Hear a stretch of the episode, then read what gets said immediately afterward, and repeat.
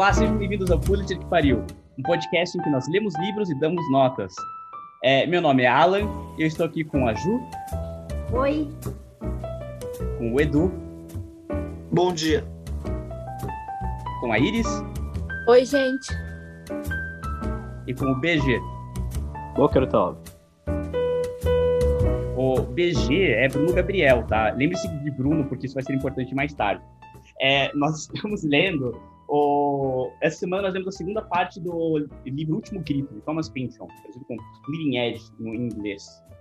É, foi é, do capítulo 21 ao 31 e teve bastante coisa que aconteceu essa semana. Não, não foi, não foi tudo não. errado já.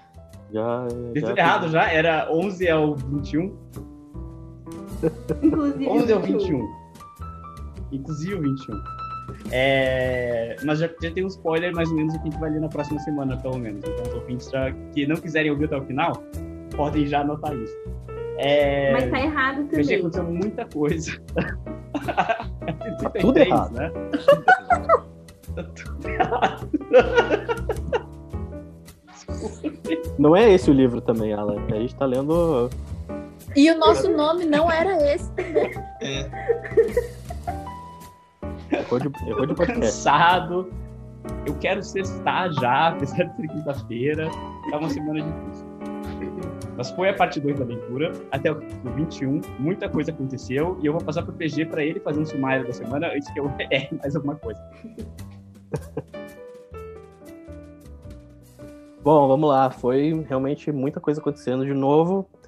Muitos personagens foram abandonados e muitos apareceram, muitos novos personagens. Ah, o livro continua centrado na Maxine Tarnall, na sua, na sua investigação em torno do, da- das fraudes do Gabriel Ice, da Hash Slingers, a empresa dele. E agora, ela, a partir dessa segunda parte, ela conta com a ajuda de algumas outras pessoas. Primeiro, a primeira pessoa que a gente conhece é a March, que é uma blogueira de esquerda, tem todos os, os furos sobre a empresa do, do Gabriel Ice. Ah, a gente descobre que ela também é mãe da Teles, que é a esposa do, do Gabriel Ice, com quem, com quem ela não- eles não falam, não se falam. É, isso tor- torna tudo um pouco mais confuso. E além disso, ela também está envolvida, o ex-marido dela, o Sid, está envolvido com um mafioso russo, que já tinha aparecido na primeira parte rapidamente, que é o Igor, ou Igor. E, enfim, eles também é, se envolvem numas, num- numas situações estranhas, uns corres de droga, é, num barco por Nova York. E essa é mais ou menos a primeira parte do, da segunda parte. Ah, como eu disse, a gente conhece a, a Talis, que é, que é a esposa do Gabriel Ice. Elas fazem contato, a Maxine e ela. Ela estranhamente é um pouco aberta de falar as coisas, mas não fica claro por que, que ela o que, que ela está escondendo e o que ela está entregando. É, a gente descobre também que ela tem um amante, mas isso acaba sendo deixado meio de lado, não tem muito desenvolvimento.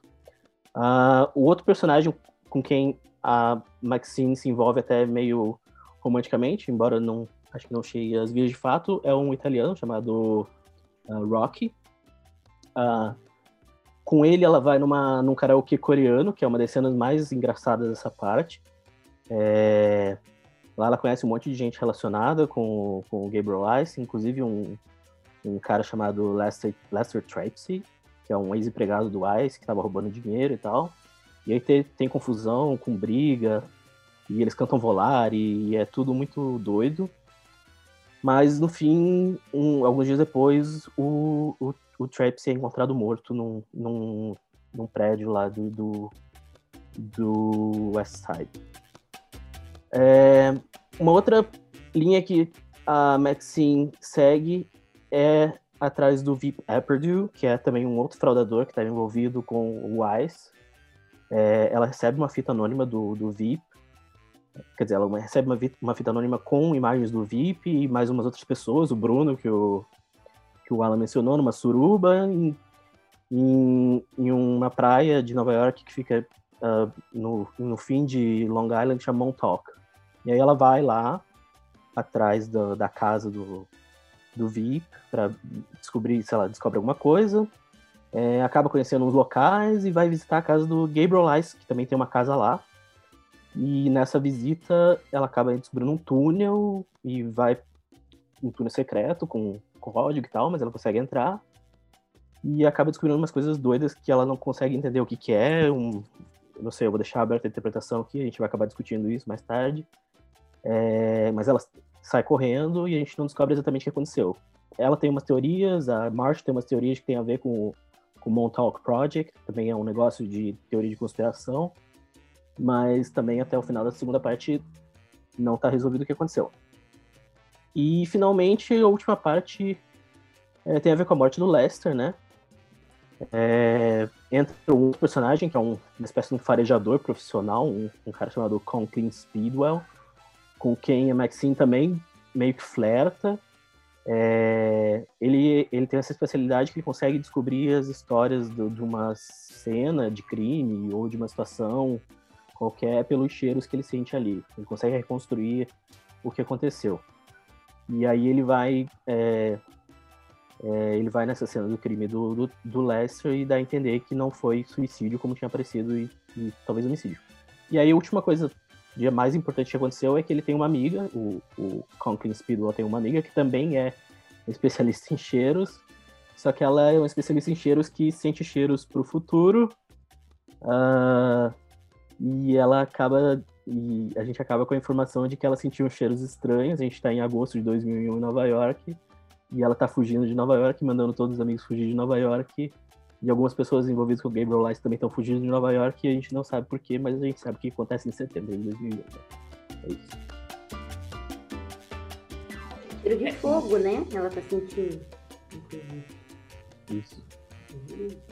Mas pelo motivo errado, né? Ela sente um cheiro que tem a ver com, o perfume, que é, tem a ver com Washington, e ela saiu de Washington já, e agora que ela tá sentindo cheiro em Nova York, ela também vai ser de Nova York apesar de que o Washington também foi atacado em 1 de setembro, né? Então tá ah. perfeitamente correta ela. Eu sei que eu tô criticando.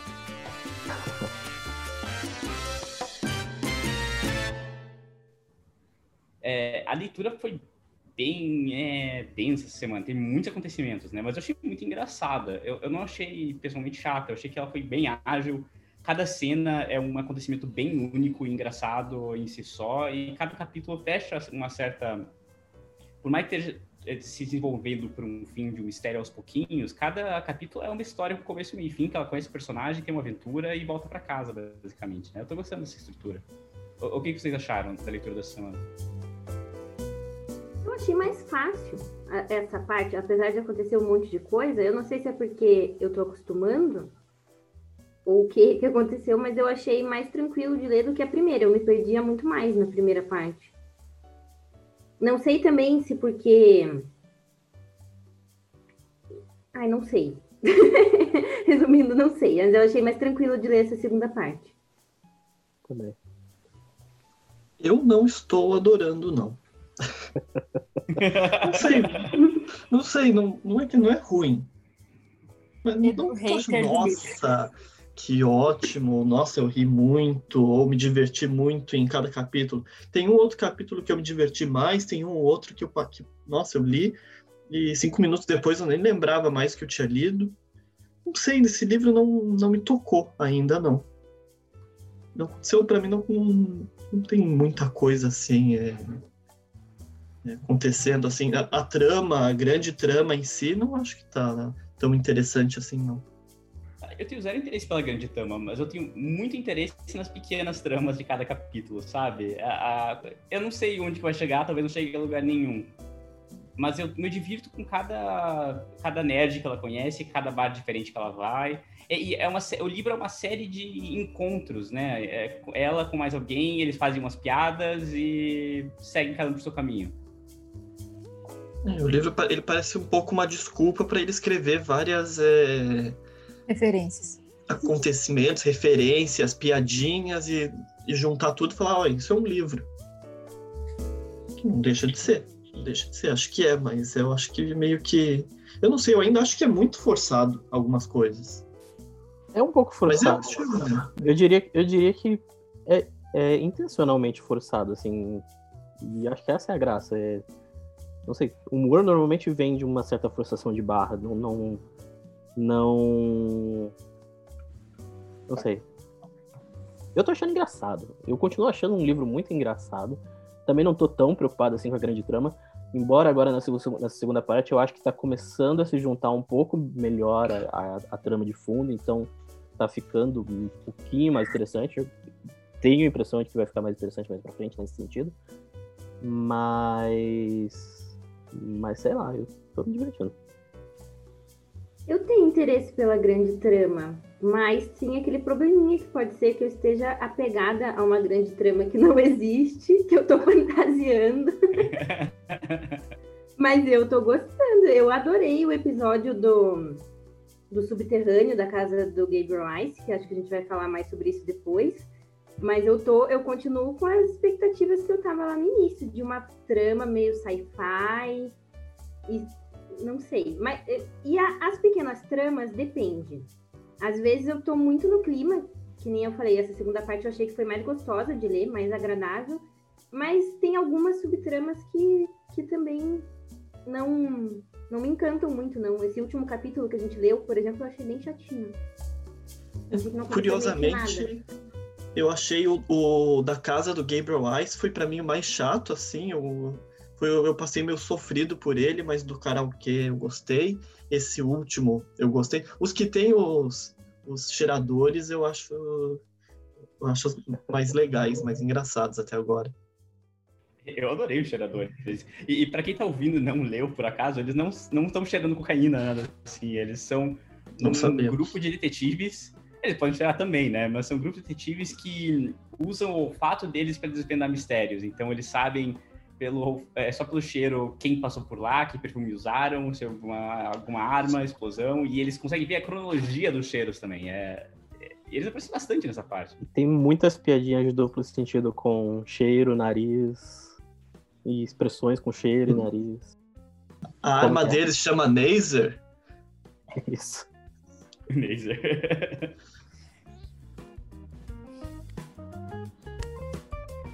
Não, não, eu, eu quero só. Não é que eu tô achando o livro ruim, eu tenho que deixar isso bem claro. Eu tô lendo. Eu tô. Não quer ofender, não quer ofender o eu, tá o, o, tema, o tema do livro me interessa e cada capítulo, em geral, ele ah, são historinhas legais, mas eu não sei porquê. Não é um livro que chega. Geralmente eu leio depois do trabalho. tem livro assim que, nossa, eu quero sair e ir lá é, ler o livro. E esse aqui é mais assim, eu termino o trabalho e falo, putz, e agora? Eu vou ler, vou... o que eu vou fazer? E... Então eu não consigo ainda assim é, explicar exatamente o que está me incomodando, mas alguma coisa aí. Mas eu gosto do o, o tema do livro, da trama em si. Legal. Talvez seja, não sei uma é, hipótese, talvez seja o fato de que a trama não está tão central para o livro, né? Se você está bem interessado é. na trama, o livro não é um livro centrado na trama. Não, mas não é que eu estou muito interessado na trama. A trama também me interessa. Eu, eu acho que eu sei o problema para mim. É um excesso de informação. E muita informação, muita. E eu sempre, toda vez que eu vou começar a ler, é meio que é um peso. Eu, ele começa a vir muita informação, muito personagem, muita referência e eu tenho um pouco de preguiça de entrar. Quando eu geralmente eu entro no ritmo, eu, eu leio ali os dois, três capítulos, poderia até ler mais num, numa só pegada, mas depois é, eu termino de ler e daí eu fico pensando, putz, eu já não lembro mais personagem e tal, não sei, ele tá. É, é, e daí as referências, daí eu anoto, é que eu faço bastante anotação também, depois vou pesquisar algumas referências, e na primeira parte eu fiz muito disso, e nessa aqui eu meio que já larguei a mão, falei ah, vou entender o que dá para entender e o que não dá para entender eu vou, vou empurrar com a barriga. Edu, mas eu acho que eu também sinto um pouco isso. E eu acho que é por isso que essa segunda parte talvez tenha sido mais leve. Porque eu comecei a abstrair. Na primeira eu estava muito preocupada, assim, de perder detalhe e achando que eu estava perdendo alguma coisa importante. Aí nessa segunda, eu já abstraí um pouco. E na verdade, eu nem sei se eu perdi tanto agora, Perdi, né? A gente já conversou antes de começar o podcast que eu já perdi alguma coisa. Mas eu achei que fluiu, fluiu mais legal, assim. E daí eu consegui me concentrar melhor. Porque a, a, a, a primeira leitura foi um pouco frustrante também, assim. De, parecia. Ah, o que, que aconteceu? O que está acontecendo? Eu não sei o que está acontecendo. E agora? Eu sei que uma hora eu vou entender outra vez. Se eu perdi alguma é. coisa, uma hora eu chego no, na, no que está acontecendo. Também, eu, eu, achei que tá mais fluido, até por abstrair de algumas dessas coisas, mas é, eu sei também que muito da graça tá em algumas referências que são mais difíceis de pegar. Ao mesmo tempo, de risada, mas tem umas coisas bem obscuras, tipo anos. início anos 2000, tipo, ah, aquela. Uh, eu acho que a, amiga dela que gosta do. Como é, que é o nome daquele cara? O Ar, Arnold. Como é que chama o nome dele? Voslo? Voslo? Ou vocês leram na diagonal o livro e não leram essa parte? É. Eu não, eu não sei Ela tem tá uma falando. coisa pelo Arnold Vosloo, não sei se vocês lembram desse cara, ele era o Imhotep no. Aquela que, sou, ah! aquela que sou eu, até isso tem a ver comigo, gente. É. Eu amo Sim, o cara que faz a múmia. Ela, é, ela fala da múmia. E, e teve três, ah. já, teve, já teve três vezes, hein, a múmia. Sim. Uma múmia, um retorno da múmia. Que era o ator. É, o Arnold Vosloo é o, é o, é o careca lá Mas da Mas é completamente compreensível, um ele é lindo. Ela também gosta de policiais, eles. E ela gosta de heróis. Ele escreveu em minha homenagem. A, a, a, relação da Heidi e da, da Maxine é muito engraçada para mim. Essas melhores amigas que meio que se odeiam, mas meio que se adoram mesmo assim, competem pelos mesmos homens é, ficam flertando por aí, é, julgam uma a outra pelas escolhas delas. Eu, eu tô achando muito engraçada a relação dela. A Hyde roubou o marido dela também, né? Ela só teve um date depois do divórcio, da separação. E ela é especialista em cultura pop, né? Ela é professora disso, né? Talvez explique um pouco da obsessão com referências. É um livro cheio de referências. É, é um livro bem pós-moderno, até eu diria, assim. Se tivesse que é, descrever que gênero é isso, diria pós-moderno. Porque ele é. Ele descreve uma Nova York em 2001 como se fosse um futuro cyberpunk cheio de hackers e, e governos e conspirações e empresas e muita coisa por trás. E, e porque é isso mesmo, assim, de certo olhar, sabe? Não tá errado também essa visão, mas é, ele tem um enfoque muito divertido na pós-modernidade de Nova York nesse período. É, o Silicon Alley, né, que ele, que ele chama, né, no livro. Esse é o foco, da, então né, é aquele mundinho de, de bolha, de pós-bolha tecnológica. Não acho, não acho tão é, ficção científica, assim, o cyberpunk, quanto esse mundinho da tecnologia, do, de, é, é, um, é um círculo bem fechado, é um círculo pequeno de relações, mas que faz parecer que o mundo é uma coisa bem louca. É, é uma comunidade, assim, é uma visão específica de um mundo que existe, mas é um enfoque muito divertido e surreal e, e cyberpunk dele que eu tô achando interessante. E tem, e tem um ponto que é bem surreal, achei que essa palavra foi ótima. Esse, esse, aqueles encontros no banheiro e as pessoas estão esperando e as pessoas surgem e os pacotes que chegam na casa dela, ele não é só um enfoque divertido, ele é um enfoque é, criativo também. Futurista do passado. É que é baseado em muitas coincidências, né? Tipo, a calhou que essa pessoa conhece essa pessoa, que esse cara, é bem quando ela estava procurando uma informação, a informação cai na mão dela, é meio uma conexão de fatos é, convenientes para, intencionalmente convenientes para ficar uma história é, surreal são coincidências ou é uma conspiração por trás que está arquitetando tudo para que a Maxine fique no caso? Essa é a, a, a, brincadeira do livro, né? Se fosse Neuromancer, seria uma inteligência, inteligência artificial coordenando tudo por trás. Veremos. Talvez ainda seja, pode ser o Departure. Isso que eu ia falar, o Departure não apareceu nessa, nesse não, teve alguma citação, não teve? É mencionado que, que eles foram, acho que, pra Vegas e todo é. mundo tá interessado em comprar. Todo mundo, todas as empresas, Mas todo mundo a quer Viva comprar. foi na, na feira lá. Com... Mas eles estão interessados no código-fonte do programa, desde o início. Não é, é menos o, o joguinho e mais, e, o, e mais o código-fonte, né? Então, mas por quê? Porque ele é inhackeável até o momento. Eu, eu tenho uma coisa que eu achei bem legal, que tá bem no comecinho da segunda parte, que eu queria. Que, que faz algumas conexões, assim, meio. É uma historinha que ele conta ali e que entrega um pouco da, da do, do, do, sentido do livro.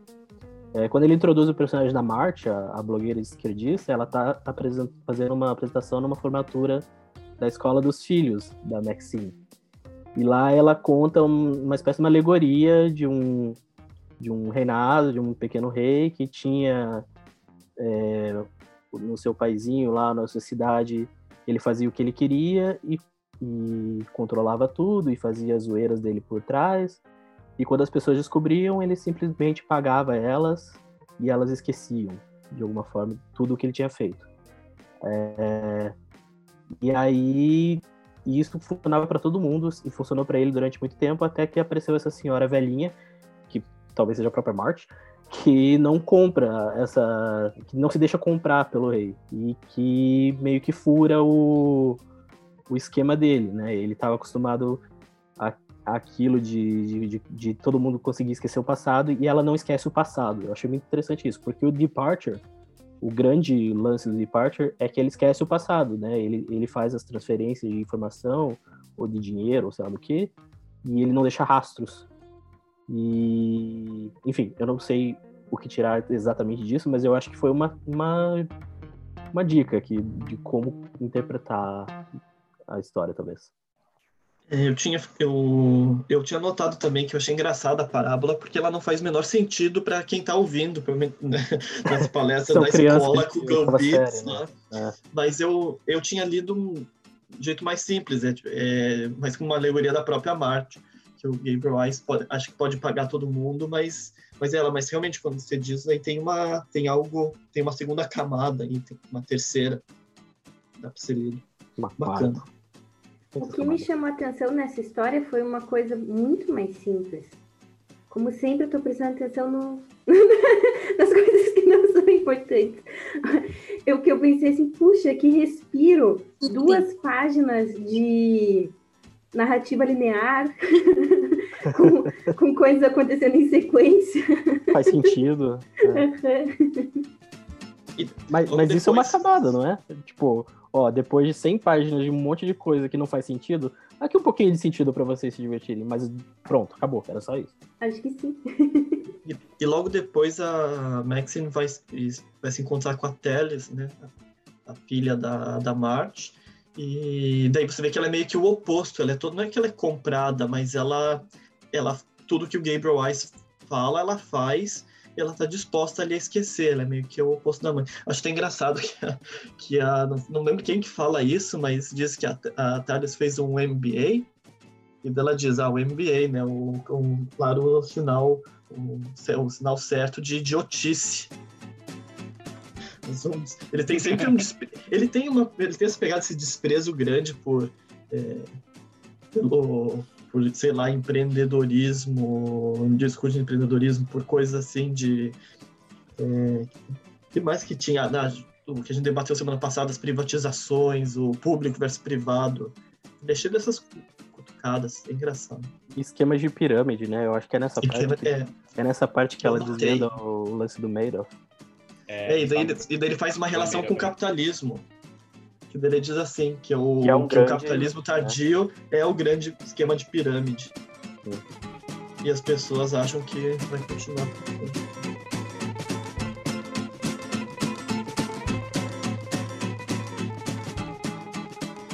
Vamos falar da visita dela para Montauk.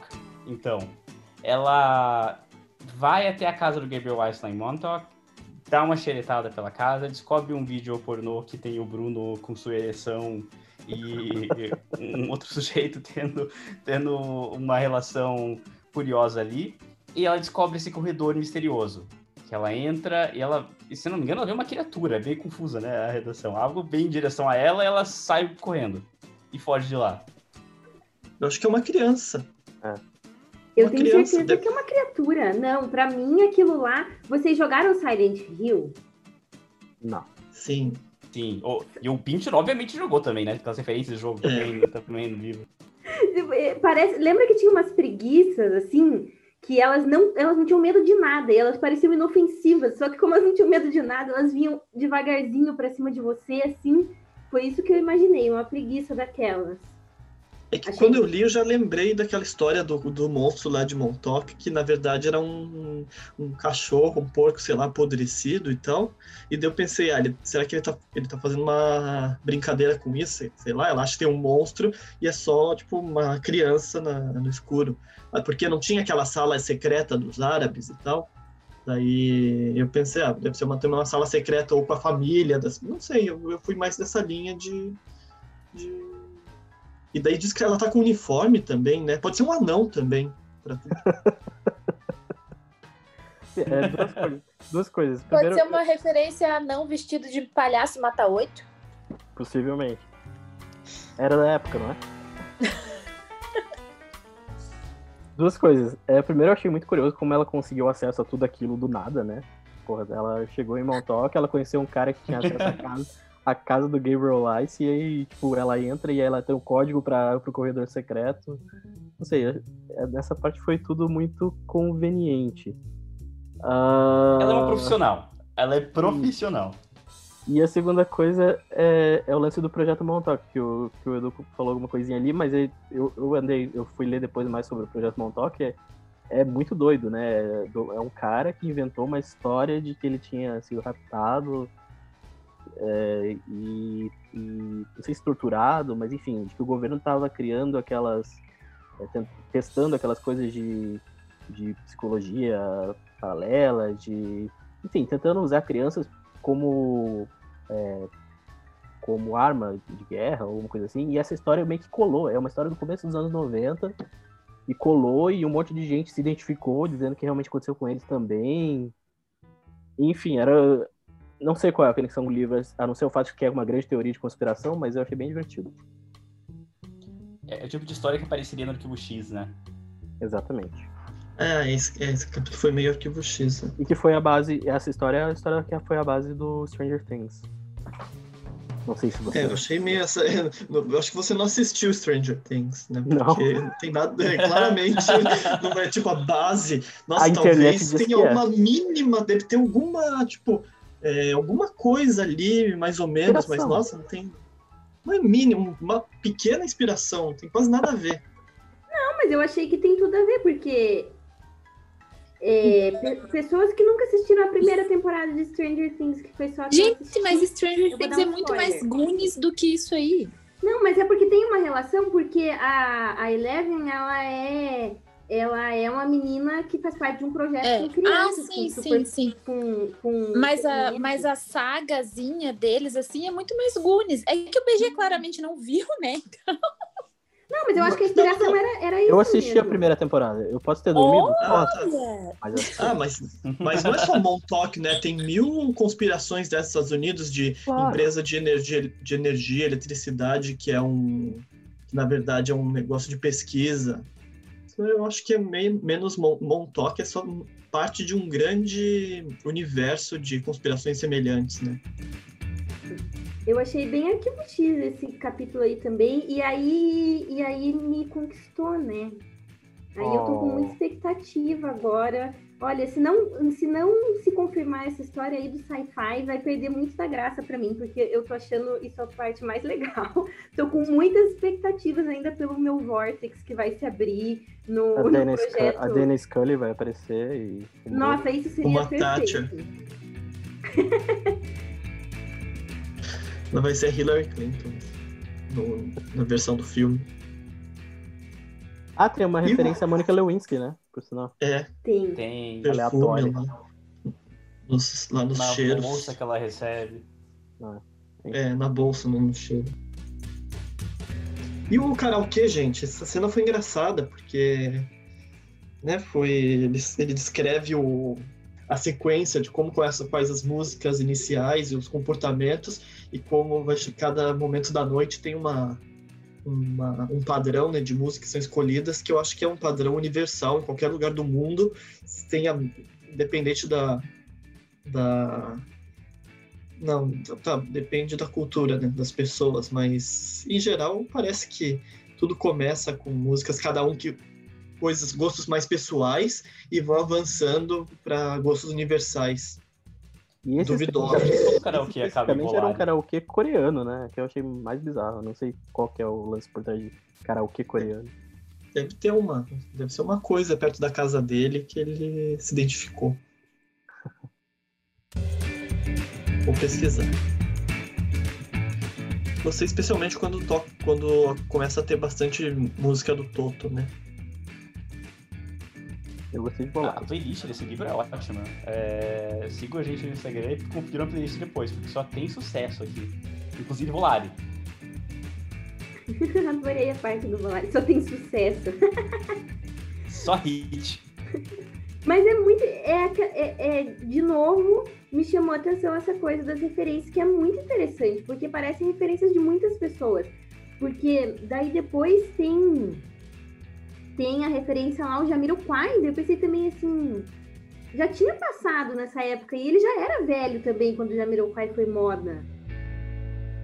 Me chamou especial atenção porque eu gostava muito de Jamiroquai quando era jovem. Não, não teve, mas não, não foi moda de- no, no início dos anos 2000, não? De novo? É, final dos anos Claro, 90. não, nossa, sabe o que eu fiz? Não, tá certo. Eu, eu pensei, eu. Você achou que eles estavam nos anos 60, porque estavam com Não. Confundiu o Não, Jamiroquai com o Jamir, Com, Alquai. com Não. Bob Marley. Não, gente, foi ao contrário. Eu, eu tava assim, em 2013 não era mais moda Jamiroquai, porque o livro é de 2013, entendeu? Eu confundi o tempo que passa com o realidade tempo. e. Olha, sim, é o que tá acontecendo com Mas ele brinca muito com essas referências temporais, assim. Tá, é uma referência pop dos anos 90 de Jamiroquai, mas do nada tem uma referência pop dos anos 50. E do nada tem uma referência de ópera. E, não sei, acho que ele pula muito pra, pra lá e pra frente e pra trás. Tipo, Sim, e é isso, é isso que eu tô falando que eu acho curioso, porque não parecem as referências de uma mesma pessoa. Mas é, não, é isso que eu acho, na verdade, é, eu acho que é a coisa mais normal do livro, porque a gente, numa conversa, a gente faz isso o tempo todo. E aí, quando a gente pega um livro que é super coerente, ah, é dos anos 70, só cita coisas dos anos 70, a gente não acha estranho que nos anos 70 ninguém falasse de música dos anos 40, por exemplo. E na, no- na vida real é assim, não é? Não, mas sabe o que eu acho curioso? Que, que ele já era velho pra estar antenado em algumas referências que ele cita, sabe? que não parece ser o gosto de uma pessoa com a idade que ele teria na época. Mas ninguém diz que ele gosta. Mas são referências profundas até. As referências a Pokémon dele são mais complexas. Ele faz referência a Daikatana, que é um jogo que foi super é, promovido no final dos anos 90 e no final foi um fracasso total de, de vendas, foi um desastre o jogo. Então é uma referência esquisita porque ninguém conhece esse jogo, sabe? Eu não, eu não conheço esse jogo. E eu queria dizer que o BG, que apresenta esse livro aqui, ele não conhece, por exemplo, ele, o BG não sabe quem é o Psyduck, quem é o Bulbasauro, entendeu? O BG não conhece Pokémon. E esse senhor conhece. E ele é um Pokémon. Gente, eu deve vestido. Sim, e o BG ele é um olha. Pokémon, entendeu? Ele não conhece. E esse senhorzinho conhece.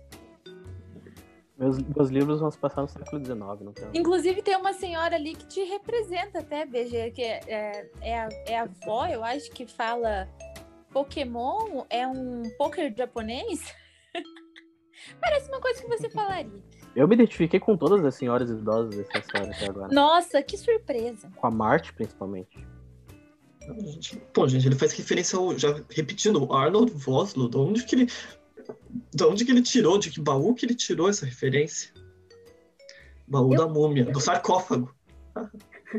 Eu fico imaginando se ele fica trocando com o filho, sabe? Porque daí já tô na fase de fantasiar, né, sobre o autor. Se ele, se ele, se o filho traz as referências, eles ficam discutindo. Porque eu não sei, ou ele tem uma equipe para fazer isso, ou, ou ele é um senhor muito peculiar também, pode ser, né? Eu já imagino ele tudo que o filho dele fazia, assistia, ele anotava num bloquinho assim. Que ele tá vendo? Ele, por exemplo, no que eu falei semana passada, Dragon Ball, ele viu uma vez o filho assistindo e estavam lá enfrentando lá. Zarbon, gostei desse nome, parece Zorba, o grego. Deixa eu anotar esse nome aqui. É, ele pode ser alguém muito nerd também. Ele já era nerd. Os livros dele dos anos 70 eram bem nerds também, só que é com referências mais atuais da época e da Segunda Guerra Mundial, né? Agora ele tá. O que é surpreendente é isso, ele conseguisse. Ele mantém o mesmo estilo agora que ele tinha no passado. O surpreendente é ele conseguir atualizar as referências sem parecer uma coisa forçada. Eu acho que ele até tá menos forçado nas referências do que alguém novo fazendo um livro sobre hoje em dia, querendo inserir coisas da cultura atual. E o Pynchon sabe equilibrar muito bem a cultura antiga, moderna e. e, e, e é que ele tem, ele, tem as, ele tem as referências antigas também. Eu acho que esse é um ponto importante. Uma pessoa, um jovem, tentando forçar a referência de anos 50, 60, 70, ela teria que buscar essas referências em algum lugar. O Pinto, ele viveu isso. Então, se ele foi um cara antenado nos anos 90, 2000, o BG falou semana, é, semana passada, né? É, não é tão estranho, ele tem, tinha um filho na idade para ter essas referências, então ele, ele viveu isso. É, então, para ele pegar coisas da experiência dele, e colocar ali, não é tão difícil quanto a gente tem que ir lá e fazer uma pesquisa. Nossa, vou escrever um livro dos anos 70, tenho que pesquisar um mundo que eu não conheci. Esse ponto talvez seja muito mais fácil do que parece. Ou mais difícil, não sei. E tem esse lance de, que ela falou de que não é forçado. Eu acho que o Edu talvez discorde, não sei. É, eu acho que não é forçado. Eu acho que ele usa todas as referências que ele usou, não todas, mas praticamente todas as referências que ele usou até agora tem mais de um sentido, elas não estão ali à toa, assim, sabe? Dá pra, dá pra sacar que ele tá construindo personagens, que ele tá fazendo referências que depois aparece. Depois, 100 páginas depois, você entende o que, que tinha a ver. É, eu acho que é muito mais elaborado do que só. E eu acho que esse é um dos problemas, talvez, de autores, muitos autores contemporâneos, principalmente brasileiros, é, querer usar referência só por usar referência. Eu sinto que ele não faz isso. É exatamente o que você falou. Ele usa a referência, mas ele faz uma piadinha sobre a referência que ele acabou de usar. Então não fica uma coisa pretensiosa, fica uma coisa autoconsciente que ele tá usando uma referência é, bem específica. Talvez fique um pouquinho irritante, porque dá a impressão que todos os personagens são engraçadinhos, né? Eu, isso, é um, isso é uma coisa. Tipo, é, é, é, muito estranho todo mundo ter um senso de humor meio parecido, assim, de fazer as, as mesmas é, é piadas de duplo sentido, referências, enfim. Mas é tá engraçado. Eu, eu, não sei. Eu acho que tem, eu acho que tem referências assim que são só para jogar ali para é, tipo, ó, eu sou antenado. Eu não sei, tem uma lá no, na primeira parte eu acho ele pega e fala né, o Tóquio, Ghost do Shell, é, Hideo Kojima, é, tipo no, no mesmo parágrafo assim para mostrar como eu tô antenado no, no, no Cyberpunk. Mas são as referências da história também, não são? Não são, são as referências que os personagens são, teriam. É, são, não, e são autores e, e, e, artistas que trabalham mais ou menos numa linha muito parecida com a dele. Não é, não é aleatório, assim. Ele não citou japoneses aleatórios. Não, não estou aleatórios, mas ele faz tipo uma lista ali para mostrar. Ó, eu, eu tô consciente de quais são os três principais aqui do, do gênero e mais um aqui que é tornando grande na época. Sim. Precisava? Não, mas é, não é uma questão de precisar ou de forçar. Acho que ser forçado, ter bastante referência, faz parte do estilo e é parte do livro. É um pouco cansativo às vezes, como diz todo mundo é, é, engraçadão, mas é o. Mas não é um livro realista de pessoas é, super realistas, é um livro de pessoas cheias de insightzinhos engraçadinhos. Então faz parte do estilo. Nisso eu não critico é, essa parte. Só a parte ser um pouco cansativo. Mas é forçado, sim.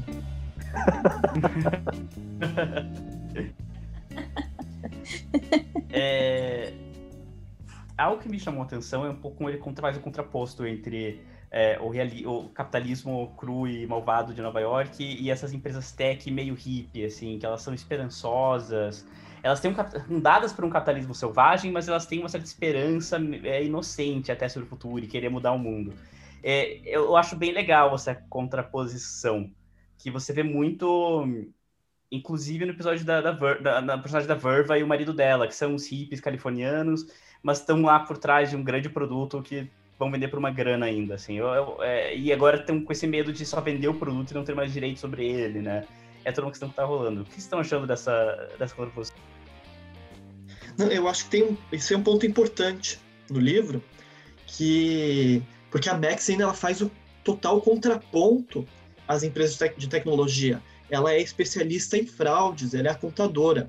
essas empresas de tecnologia, antes e pós o, o boom, são praticamente pirâmides e viviam exatamente isso, esperança, e a gente vai fazer um negócio, vai, vai dar tudo certo, e dentro da empresa eles desviando dinheiro, com, é, gastando com o que não tem, gastando com uma infraestrutura que eles nunca conseguiriam bancar. E a Maxine, ela, tem, ela é justamente treinada para identificar esses irrealismos contábeis das empresas, as empresas que vão quebrar, ele fala as fórmulas que tem, de você fazer tal cálculo, você já sabe qual empresa vai quebrar em cinco anos. Então ela funciona como, ela é exatamente o, ela é teoricamente talvez o oposto a todos os, os outros personagens envolvidos com tecnologia. Ela, ela é para ser tipo o, o, ponto de vista realista de como o capitalismo dessas empresas não vinga. É a, ela é a mãe judia da história, né? Tirando a graça das crianças que querem brincar. Muito bom. É, outro capítulo que eu gostei muito foi do Clube de Strip. Eu achei engraçadíssimo ela se infiltrando para achar o suspeito dela lá, que é o hacker que ela queria conhecer. Ela vai falar com a gerente, a gerente pergunta se ela quer é, fazer uma entrevista, basicamente, que é uma audição, mas que a noite de Milf é outro dia, e ela tenta mesmo assim, ela vai com a roupa, ela se troca, dança no, no pole dance, porque aparentemente abaixo da rua 14 ainda é um exercício, é um exercício aceitável, mas para cima é muito vulgar. É, conhece, conhece o hacker dela, que se, se revela um fetichista de pés, e vai para casa com ele. A, a, a, e ainda consegue a informação que ela quer, mas sim faz o trabalho completo nesse capítulo. Eu ri muito. Uma coisa que eu achei muito engraçada nesse capítulo é porque essa, essas questões é, é, sexuais da Maxine sempre são meio engraçadas, assim, porque sempre tem essa coisa que ela é um pouco é, frustrada, nunca dá certo o namorado. Ela já comentou isso, né, na semana passada. E aí eles chamam ela de, de MILF e dá a entender, assim, que, que é um pouco ofensivo, eu acho isso, né? Porque não sei. não sei se dá a entender, eu, eu, eu li desse jeito. Não foi um elogio. Não, né? mas que ela, ela abraça mesmo assim, não, tudo bem, é, mas eu, eu vou de. Se é pra eu ser milf, eu vou de milf mesmo assim e, e vou arrasar. E arrasa! Não, e eu acho engraçado também que daí ela nota que ele tem um fetiche por pé e ela encara tudo assim. Susi, tá bom, ele tem um fetiche de pé. Susi, o que, que eu preciso fazer aqui então? Ah, tá, não, tá, ele tá. Ele tá fazendo uma coisa muito estranha, mas tá, Susi, tá, tá dando certo. Eu acho ótimo quando ela pensa, mas isso que eu tô fazendo, eu sou esquisita? E aí ele responde, sim, você é. E, e, na dança ela também tem uma hora que ela abstrai totalmente. Eu acho que é quando toca a Dot do Jamiroquai, né? E daí ela simplesmente fala, ali ela começa a dançar só normalmente, e depois quando acaba a música ela volta à rotina de pole dance. Gostei desse, desse episódio, é. desse capítulo também. E foi o mais perto de sexo que a Maxine teve até agora também. Porque todo homem que ela encontra passa pela cabeça dela que eles vão transar. Em toda interação dela com todo homem. E olha, como, a gente já falou um pouco sobre divisão de capítulos, como cada capítulo é um caso.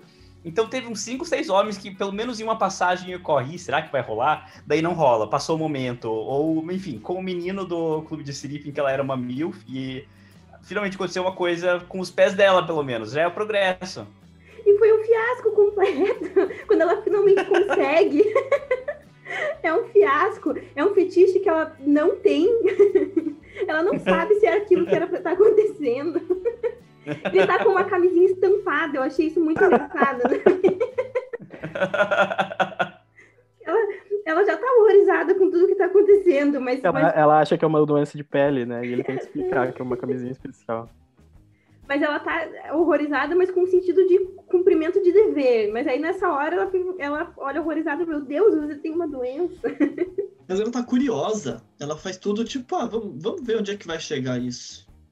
Ela, tem, ela, ela é uma personagem engraçada, porque ela se deixa levar, assim, pelas coisas. Talvez explique o. Ela é muito mente aberta. Talvez explique o estilo do autor. Ele talvez seja exatamente essa pessoa. Uma pessoa mente aberta. Tipo, ah, mas se deixando vou, levar. Vou jogar um videogame aqui que eu nunca joguei. Vou jogar, ver que dá, sei lá. Não conheço o Thomas Pinchon.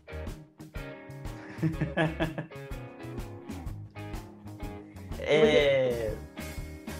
Diga, Ju. Vocês acham que ele é a Maxine? Não. estão vendo assim? Eu acho que tem elementos dele acho. na Maxine. Acho que o personagem principal sempre tem elementos do autor. É, é muito raro um autor que consegue escrever um negócio que não tem muito a ver com ele. Eu tô lendo como se ele fosse um pouco.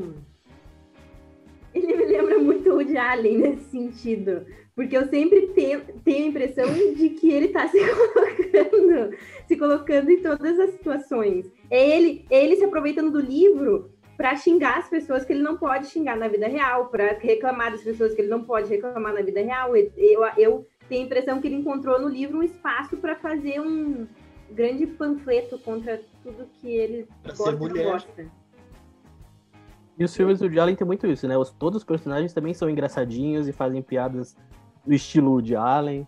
É, ele não disfarça muito o fato de que ele é o personagem central da história e que é tudo gira em torno da- das observações dele.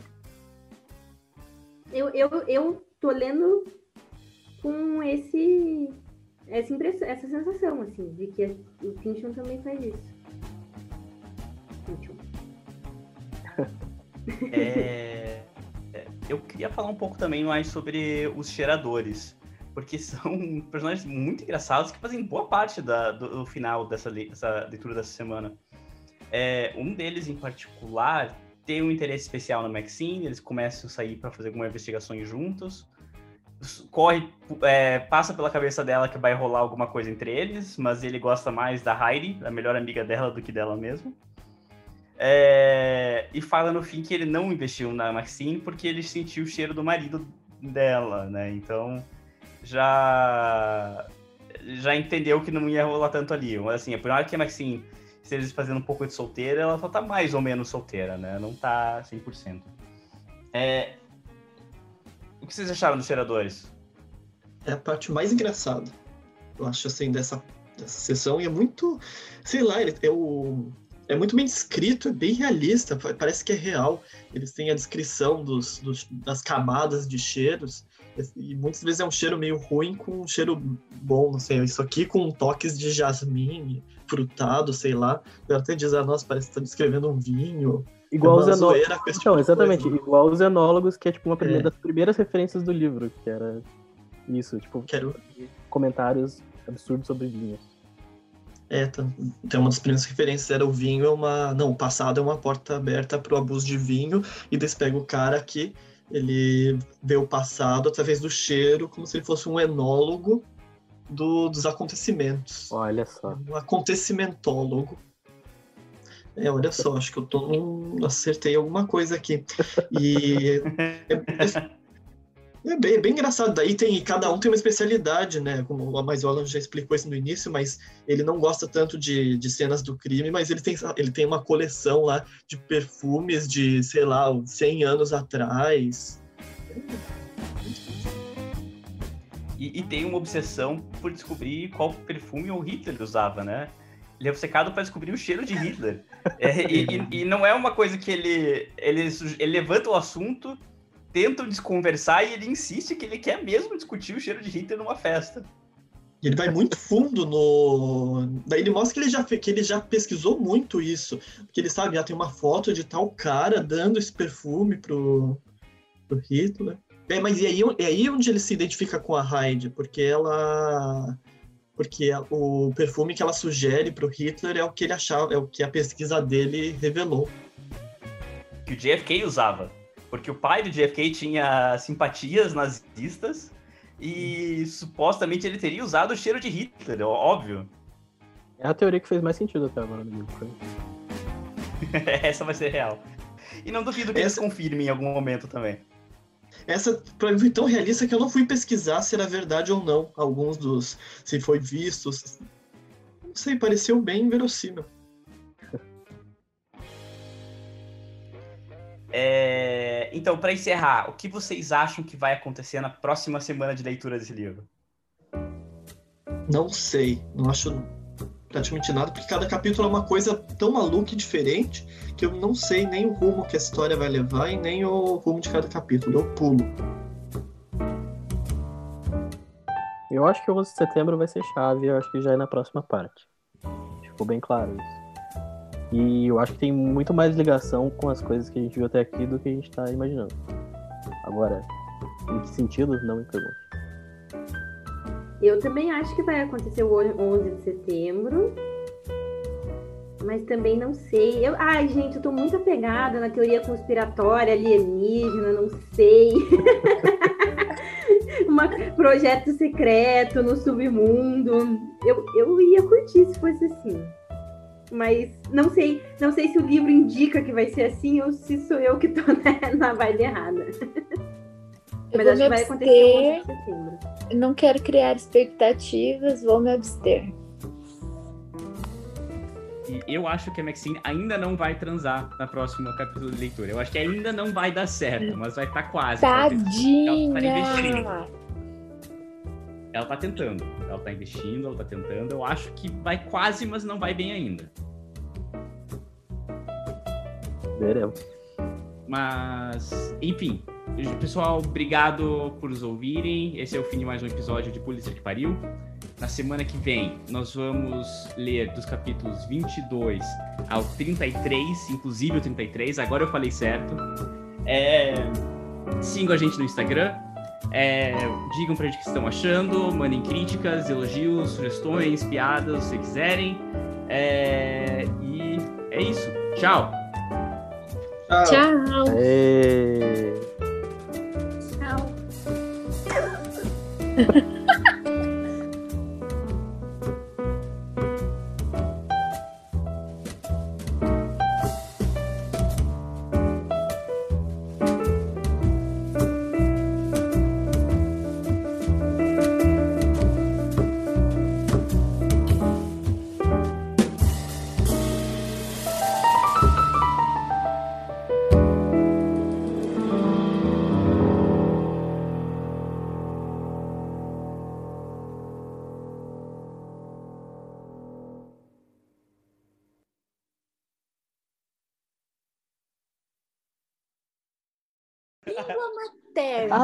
pensei no bondinho em outra língua hoje. Qual, qual, alguém me dá uma sugestão aí? Como é que é japonês? Né? Já foi japonês, né? Já foi japonês. Japonês é meu. É. Francês. Jindobre. Bokertov, em hebraico. Como é que é em hebraico? Bokertov. Sério? Não, você inventou. É? É, é... Sério? Ah, eu vou pesquisar, não vou. Não vou... Bokertov. Bokertov. É sério e é a melhor coisa do mundo. Maravilha. Vai ser esse, né? É. Boketovski. Boketovski. Depois de Pinchon, é. falar o Bokertov também não tem o menor problema. É. Bokertov pro Pinchon. Pinchon.